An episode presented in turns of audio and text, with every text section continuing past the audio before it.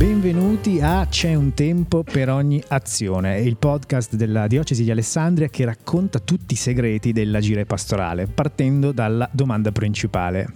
Ma che cosa vuol dire pastorale? Proviamo a capire che cosa significa e come si traduce questo termine nella vita di tutti i giorni, e lo facciamo con l'aiuto di chi ha proprio ricevuto questo, questo compito, il compito di agire per conto del nostro pastore, Monsignor Guido Gallese. Qui con noi c'è Angelo Teruzzi, che è il direttore dell'ufficio della pastorale scolastica. Ciao Angelo, benvenuto. Ciao a te e a tutti quelli che ci ascoltano. Rivolgiamoci proprio a tutti quelli che ci ascoltano. Prova in poche parole a raccontare chi è Angelo Teruzzi.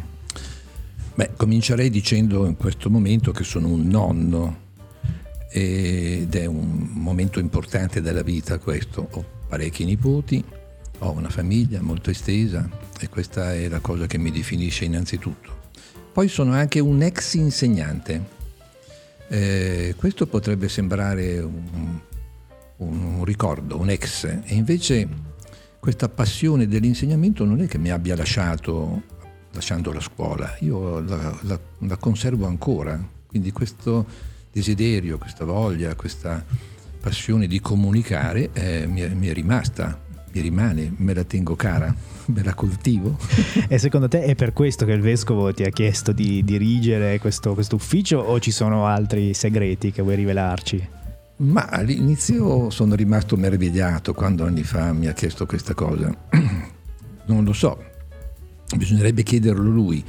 E certo eh, avevo bisogno di uno che fosse un po' esperto dell'ambiente scolastico, che non fosse troppo compromesso con dei giochi più o meno eh, di interessi di parte, e io ero, come dire, un po' fuori, e quindi ha trovato bene mettermi lì e adesso mi conferma in questo incarico, quindi presumo, spero, ma presumo che eh, eh, sia, diciamo, soddisfatto, comunque gli vada bene quello che... E non sei stato licenziato in questi anni, quindi vuol dire che, insomma... Mm, no, licenziato no, qualche volta mi ha confermato su certe questioni, quindi vuol dire che lì dove mi ha detto che andava bene era, era contento, Alt- altri aspetti magari devo migliorarli. Allora proviamo a entrare un po' nello specifico degli uffici pastorali, e lo facciamo con la domanda che ci poniamo proprio all'interno di questo podcast. Eh, per te, nella tua vita, questo termine pastorale che cosa, che cosa significa? Come lo traduci?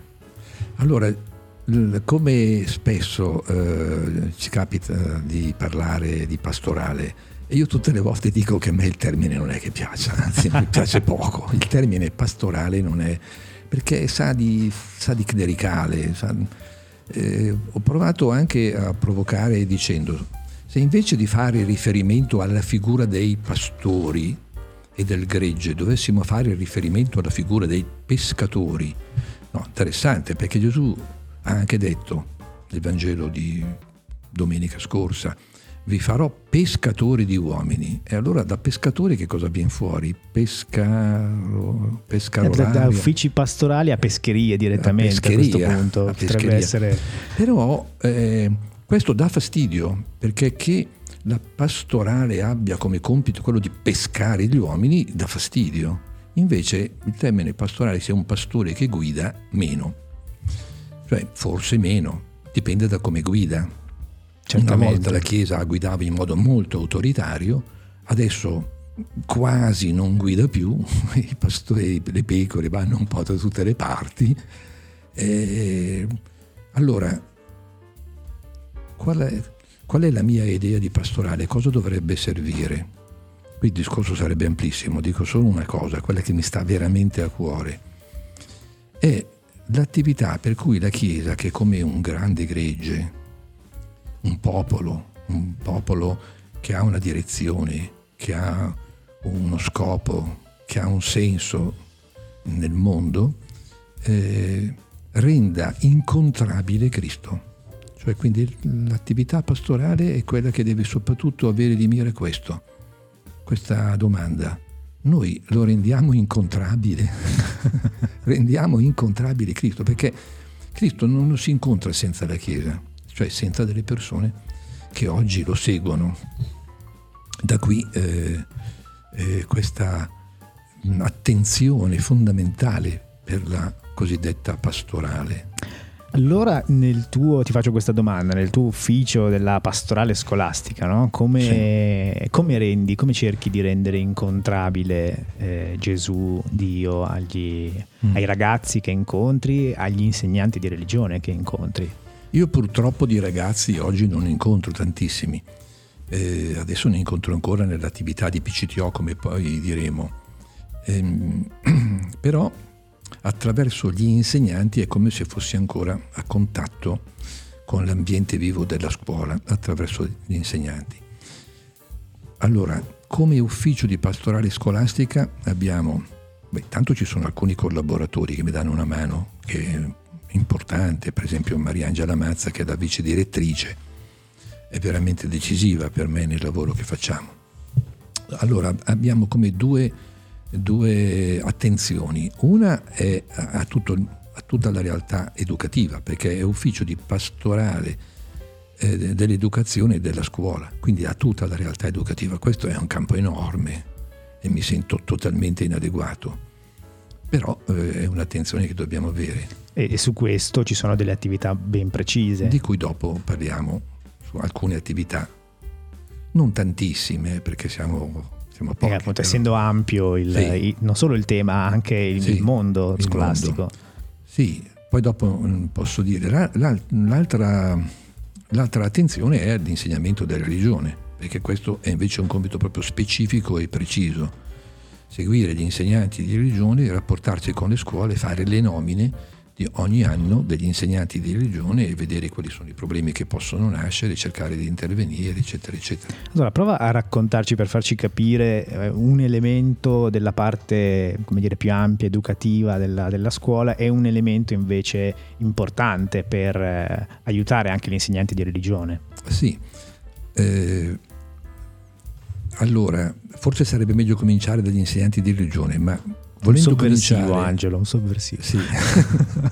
Ma volendo considerare l'aspetto più in generale, ci sono due momenti che sono importanti. Uno l'ha inventato il nostro vescovo con uh, gli incontri de, con l'incontro di tutti gli, i dirigenti delle, delle scuole della diocesi. In totale mi pare siano diciassette istituti scolastici nella nostra diocesi, istituti, tra istituti comprensivi, licei, istituti superiori, così sono diciassette. Eh, il vescovo ha inventato prima, nel, nel periodo prenatalizio, un momento di incontro per scambio di auguri, che è diventato negli anni eh, un, un appuntamento atteso ed anche molto simpatico, perché gli ins- eh, i dirigenti eh, si trovano con noi, il vescovo, io e qualcun altro, e si scambiano le riflessioni sull'andamento dell'anno, sui problemi che hanno avuto e sui risultati anche. E questo, questo scambio qua molto libero, non finalizzato a qualcosa da, eh, in cui rendere da fare, conto o da fare, questo scambio è molto utile. Anche perché loro sono abituati quasi solo a fare quello ormai, esatto. No? I dirigenti. Esatto, sì. E, e, e questo è proprio un incontro personale tra di loro e anche con noi e col vescovo. Quindi questo è un momento, direi, ecclesiale, laico-ecclesiale importante. L'altro, l'altra attività che eh, ha di mira la scuola in generale è quella, la scuola superiore, è quella del, dei P C T O, cioè dell'attività di alternanza lavoro, che ormai da alcuni anni, con un gruppo, con un'equipe di cinque o sei colleghi conduciamo, rivolta al, agli studenti dell'ultimo triennio della scuola superiore, a cui proponiamo di mh, una, un'attività, come ad esempio preparare una mostra Eh, da fare insieme in un percorso, e questo ci ha dato molte soddisfazioni negli anni passati.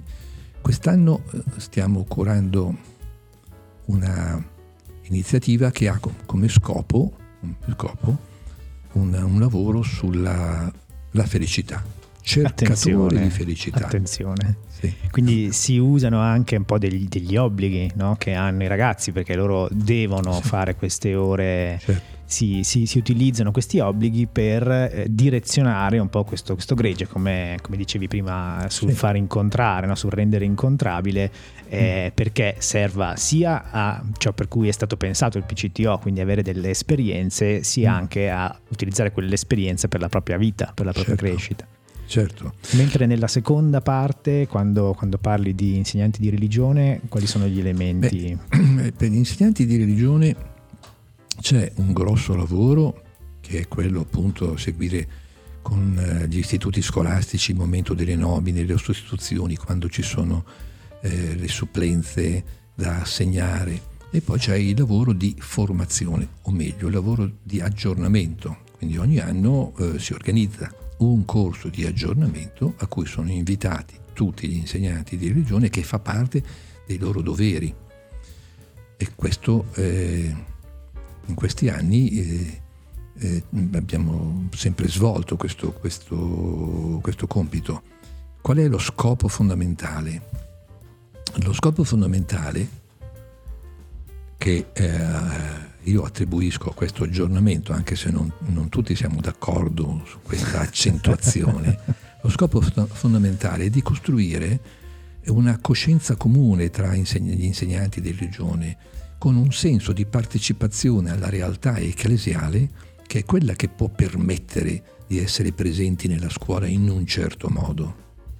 Cioè non è soltanto aggiornare, diciamo, le competenze, aggiornare gli strumenti, i metodi, la didattica, anche questi aspetti. Però sulla didattica oggi nelle scuole fa un grande lavoro, tanti aggiornamenti. Non è di aggiungere in quella direzione Dei, degli ulteriori lavori, ma soprattutto quello di permettere loro di ritrovarsi ritrovarsi in una, in una responsabilità comune. E la responsabilità comune qual è? È appunto quella di essere insegnanti inviati, diciamo, dalla, dalla diocesi, cioè dalla Chiesa, ad essere una presenza dentro le scuole. Quindi sono strumenti dell'agire pastorale della, esatto. della diocesi. E non tutti concordano su questo, però di fatto, di fatto è così. Cioè qualunque comportamento lo adottino, siccome sono inviati, e questo viene sentito pesantemente perché, perché dipendono nella nomina sempre dal vescovo, certo. eh, dalla diocesi, e, e di fatto sono nel bene e nel male eh, esponenti di una realtà che non è solo quella scolastica istituzionale, ma è anche quella ecclesiale. E quindi giustamente non posso rappresentare eh, sì. qualcosa che non conosco, e soprattutto qualcosa che non vivo. Che non vivo. Mm. Proviamo a entrare un po' nel mondo della scuola, Angelo, perché eh, io mi ricordo che per anni prima del Covid si parlava di eh, crisi educativa, c'erano mm. corsi, convegni, quando si parlava di giovani si parlava di crisi educativa. Dopo il Covid questa cosa qui è completamente sparita. Ora la mia domanda è questa: è sparita perché si è risolta questa, questa crisi educativa, oppure non si sente più questo problema e se ne sentono altri? Mm, allora, è vero che prima se ne parlava tanto, ma è, è, è, i fenomeni di moda, no? Ci sono degli slogan che eh, si adottano, si continuano a ripetere, e poi a un certo punto ci si stanca e se ne trovano degli altri. La realtà non è che sia molto cambiata. Anzi. No, anzi, tutt'altro. Il problema educativo era capito poco prima del Covid e, e continua a non essere capito molto oggi, perché, perché eh, si fa eh, appello all'educazione quando capitano nella società dei drammi, quando eh, i ragazzi sono coinvolti, ci sono dei comportamenti strani, dice ma allora la scuola, la famiglia che cosa fa? Nessuno fa niente, quindi ci si accorge di gravi carenze e allora si fa appello all'educazione, ma quello, beh, per fortuna si fa appello all'educazione, ma quello non, non ti dà la dimensione vera di quello che dovrebbe essere l'educazione, e quindi di qual è il vero problema educativo, perché il vero problema educativo è quello, è, è, nasce dalla domanda: come si fa a essere uomini? Come si diventa uomini? L'uomo non nasce già uomo, l'uomo deve crescere a una statura pienamente umana. E questa è la, è la questione. Come una pianta non nasce da sola e uno non si deve preoccupare di tutte le condizioni perché possa svilupparsi, e così diciamo dell'uomo. E allora qual è il ruolo della scuola in questo percorso? Il ruolo della scuola è beh, innanzitutto di offrire il servizio eh, di eh, formazione, di istruzione valido. No, quindi la scuola ha innanzitutto come compito quello di istruire, ma nel momento in cui si dà una istruzione, l'istruzione non è separata dal momento educativo, no? Anzi, anzi, l'istruzione richiede una consapevolezza e una coscienza viva del, del problema. Eh, non si può insegnare matematica pensando di avere davanti persone che comunque, date certe formule, Eh, diventeranno in un certo modo. No, è perché è, è collegato l'apprendimento della matematica. Dico della matematica perché sembra la cosa più neutra di questo mondo, certo. Ma non è che si possa leggere l'infinito di Leopardi eh, così con la cantilena l'infinito eccetera, ma questo è, capitava, capitava una volta, capitava ai miei tempi, eh, capitava ai tempi di mia moglie che me lo ricorda sempre. Si leggeva Dante come se fosse qualcosa che non ti riguardasse assolutamente. E eh beh, certo. Allora questo modo qui di eh, uccidere la cultura impedisce, proprio di uccidere la cultura, impedisce alle nuove generazioni di incontrarla. Per incontrare un fatto culturale lo devi incontrare vivo, certo. Ci vuole un Leopardi che, o forse ancora di più, che lega all'infinito. Io ricordo, se posso estendermi in questo, ricordo in prima media avevo un professore di italiano che era Leopardi, no? Icardi. No, Farima, in questo sì. Caso era Andersen, perché ricordo nei primi mesi della prima media che eh, in classe lui ci lesse eh, il Bruto Anatroccolo. Il Bruto, e ci fece imparare a memoria alcune frasi di questa fiaba. Mi ha segnato per una vita. Io lo ricordo come se fosse adesso, la passione che ci ha messo lui, il coinvolgimento nostro, di noi ragazzini, e quel Bruto Anatroccolo era diventato davvero, con quel finale travolgente che ci esaltava, insomma, no? Eh. Quindi sono delle sci- oggi il Bruto Anatroccolo non lo legge quasi più nessuno a scuola, perché devono leggere delle fiabe eh, politicamente corrette, e, e quasi non ce ne sono, perché tutte le fiabe eh, dove c'era un insegnamento morale oggi vengono come depurate. Certo, perché per, per tirare fuori un insegnamento morale bisogna anche cadere nella moralità in qualche esatto, modo per, esatto. per, per far capire qual è la differenza. Esatto. Senti Angelo, ma secondo te gli insegnanti di oggi eh, sono più preparati e formati per il ruolo di insegnante, quindi per l'istruzione, o sono più preparati per il ruolo di educatori, no? Quindi per tirare fuori qualcosa dai ragazzi, oppure non sono preparati per nulla, sono abbandonati, poverini, a loro stessi? Gli insegnanti in generale. In generale. Gli insegnanti in generale. Eh, mi risulta difficile rispondere, cioè tendenzialmente sarei portato a dire, da quello che vedo in televisione, che, che non ci sia una preparazione, o meglio, e poi da quello che si vede nella società, eh, che non ci sia, ma, ma non, non voglio dare un giudizio negativo o moralistico, ma non c'è proprio un'attenzione al reale, perché il primo passo... Il primo passo di, una, eh, di un atteggiamento educativo è essere attenti alla realtà, alla realtà di sé e alla realtà che ti circonda intorno. Spassionatamente, spassionatamente, mh, verificare eh, be- fino in fondo quanto il cuore dell'uomo tende al reale e vuole abbracciare tutto il reale, non chiuderlo. Ora, io trovo molti insegnanti, molta parte della scuola che chiude il cuore ai ragazzi anziché aprirlo e spalancarlo. Spalancare il cuore alla realtà eh, vuol dire dare la possibilità di crescere. Qual è la condizione perché questo avvenga? La risposta è semplice dal punto di vista della risposta teorica. È che eh, il cuore dell'insegnante sia spalancato alla realtà. Perché poi... è come avere un fuoco. Se uno ha un fuoco, il fuoco si diffonde, lo avvicina un altro, non è che tu devi accendere, si accende, si diffonde, perché è il valore del fuoco. E, e questo vale anche per il cristianesimo. Se uno porta un fuoco, può anche essere un legnetto che non vale niente, ma come lo accosta all'altro crea una gran fiammata, se l'altro poi è un bel legno. Però se non c'è neanche questo fuocherello dentro il cuore dell'insegnante o dentro il cuore del cristiano che si accosta agli altri, mh, diventa difficile diffondere qualcosa. Ed è per questo che ci sono gli insegnanti di religione cattolica nelle scuole, oppure c'è un altro, c'è un altro motivo? Gli insegnanti di religione da questo punto di vista non sono diversi dagli altri insegnanti. Il problema educativo e, e anche il problema dell'insegnamento lo devono lo dovrebbero, lo devono impostare nello stesso modo. Io non faccio questa differenza, difatti mi piacerebbe che anche gli insegnanti non di religione venissero ai nostri corsi di aggiornamento, per esempio.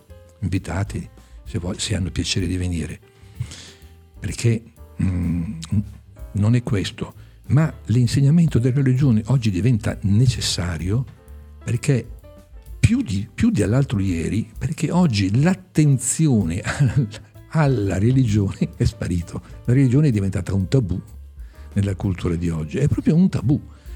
Ora, io posso capire tante ragioni, perché c'è della gente che ha dei ricordi bruttissimi, non lo so, eh, ma questa dimensione dell'uomo, che è la dimensione religiosa, e sto parlando non solo del cristianesimo, dell'uomo in quanto tale, cioè la dimensione religiosa è lo spalancamento del cuore al significato della realtà.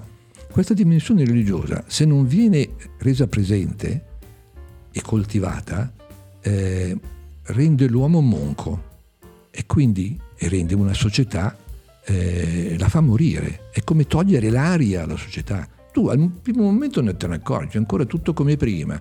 Tu cerchi di far funzionare le cose, ma a un certo punto i, i polmoni non respirano più, perché la dimensione religiosa è il polmone fondamentale della vita. Ti dà il respiro su tutte le cose, ma su tutte le cose, anche le più piccole. Allora Angelo, mm. pensa, pensa che eh, sei esattamente in linea mm. con quello che dice Papa Francesco. Urca. Che è una, una, in questi tempi eh, non so se è una cosa positiva o una cosa negativa. Infatti ti leggo questo estratto del discorso che il Santo Padre ha rivolto ai partecipanti all'Assemblea Generale dell'Unione Mondiale degli Insegnanti Cattolici il dodici dicembre del, del duemilaventidue. Eh, estratto che dice questo: l'insegnante cattolico deve essere radicato nel presente, nel suo tempo, nella sua cultura. È importante che la sua personalità sia ricca, aperta, capace di stabilire relazioni sincere con gli studenti, di capire le loro esigenze più profonde, le loro domande, le loro paure, i loro sogni. Quindi direi che eh, siamo assolutamente in linea con quello che, che il Santo mm. Padre ci dice. E ora Angelo, abbiamo questa grande sorpresa mm. perché al telefono abbiamo con noi proprio il Santo Padre, che ci teneva e, e a chiamarci per salutarti. Sei, sei pronto? Sì. Allora siamo al telefono proprio con il Santo Padre. Santo Padre, ci sente? Eh sì, vi sento. Buonasera, buongiorno. Buonasera, ciao, ben, ciao bentornato, bentornato. Siamo qui con Angelo Teruzzi, che sicuramente lei conosce. E certo che me lo ricordo, Angelo, che una volta era venuto a trovarmi qui in Vaticano, me lo ricordo, Angelo. Come stai, Angelo? Tutto bene? Buonasera, Santità, sono commosso di poterlo ascoltare. Tutto bene. Angelo, come sta andando? Come va? Come va con questi insegnanti di religione? Ti fanno, ti fanno tanto penare? Eh? Moltissimo, però io confido nell'assistenza dello Spirito Santo e magari anche nella sua mano. Meno male, meno male. Un grande saluto a tutti quanti, e Angelo soprattutto ricorda agli insegnanti di religione che preghino anche per il Papa. Sicuramente, eh, Santità, grazie di questo saluto, lo porterò agli insegnanti. Grazie, grazie Santo Padre. Grazie, grazie, un abbraccio. Un, un abbraccio. Un abbraccio, il, il Papa ci saluta così, dicendoci un abbraccio, un abbraccio. Allora adesso rientriamo un po' nel nostro, nel nostro tema, Angelo, e ripartiamo proprio da dove, eh, da dove abbiamo lasciato, cioè da questa... eh, da questo consiglio, da questa visione, no? che, che dà il Santo Padre come consiglio all'insegnante l'insegnante cattolico. Allora la domanda che ti faccio è, è, è questa: come si lavora eh, con, con gli insegnanti perché sia possibile, no, aprire loro il cuore, come dicevi tu prima? E questa è la sfida che ho cercato di raccogliere dall'inizio e che, e che mi angustia andando avanti nel cammino di questo compito, che è un grande compito, è quello di creare degli spazi di relazioni, diciamo oggi, no? Cioè comunitari. Bisogna che ci sia un riconoscimento comune e un aiuto reciproco, perché non è che ciascuno individualmente possa dire: beh, adesso mi apro il mio cuore. Noi tendiamo continuamente a chiuderlo, ed è soltanto l'immanenza dentro un luogo, cioè dentro rapporti che eh, nascono proprio con questo scopo, cioè quello di vivere pienamente la vita, che uno viene richiamato a questa dimensione. Ecco, allora si lavora cercando di tutte le occasioni possibili per arricchire comunitariamente le nostre le nostre relazioni e quello che facciamo, cioè che ci sia un, un punto a cui guardare che sia sorgivo dell'esperienza.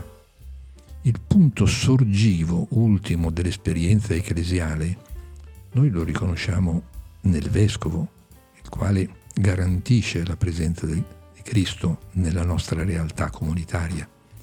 Però poi bisogna anche eh, avere delle occasioni, no? occasioni concrete di lavoro comune. Per esempio, questo lavoro che facciamo con il P C T O, che serve sì per gli studenti, ma soprattutto serve a quell'equipe che si impegna in questo lavoro per riconoscersi comunitariamente in un impegno comune, in un lavoro comune. E il lavoro comune è portare il regno di Dio, cioè non è poco. Non è poco, non è poco.